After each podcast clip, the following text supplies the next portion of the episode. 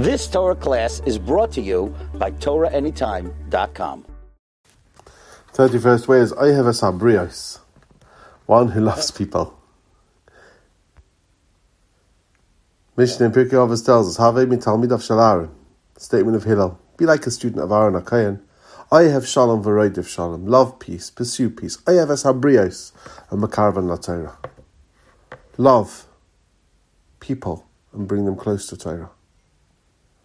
First thing to note is the term brios. It Doesn't say Jews, it's brios.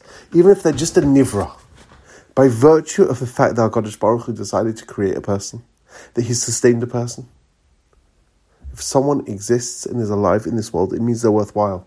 It means the Almighty deems it worthwhile in His infinite wisdom for this person to be here. That in and of itself makes that person worthy of love. And note, Ayav and Makarvan Latira. Only after you love a person, for that essential spark of humanity that's within them, can you possibly bring them close to Torah. Or perhaps people don't care how much you know until they know how much you care. Until people feel that love. There's no way there can be any impact. And the amazing thing about it is that love, by definition, is not something that can be faked. Love, by definition, has to be genuine.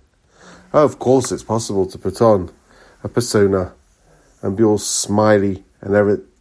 That's not the point. When people realize there's a genuine love there, and not one that's just being put on for show, that's when real influence takes place. When people feel valued, when they feel cared for, when they feel nurtured by the relationship, when it's a healthy relationship. I have a sabrios, a makarvan latara.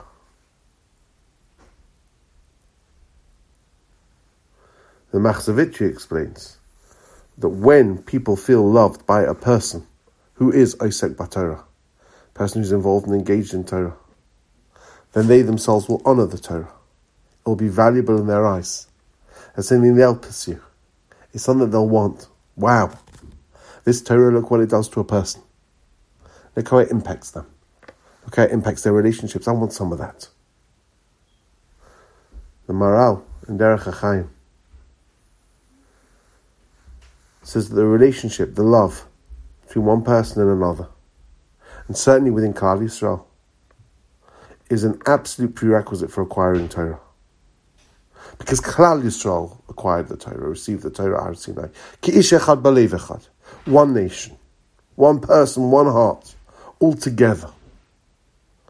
And the only way to be part of that is through the mitzvah of Ahavas Yisrael, through loving your fellow Jew. Then you become a part of the people, not apart from the people. The Torah was given to a nation, it was not given to individuals. However great Avram, Yitzchak, and Yaakov were, they were individuals. They couldn't receive the Torah. It was given to the Jewish people as a collective, as a whole. Therefore, if we are Poresh Min Hatzibur, if we separate ourselves off from Klal Yisrael, from the Jewish people, of course we can't acquire Torah. It's not purely something academic. It's an emotional bond with the Jewish nation as a whole. That's why Shalom is so great. That's why it's Vayichan Sham Yisrael, Jewish people camping together at the bottom of the mountain. Once there's that unity, once there's that love amongst the Jewish people, we can receive the Torah. So certainly in these days, leading up to Kabbalah Torah, this has to be top of our priority list. You've just experienced another Torah class brought to you by TorahAnytime.com.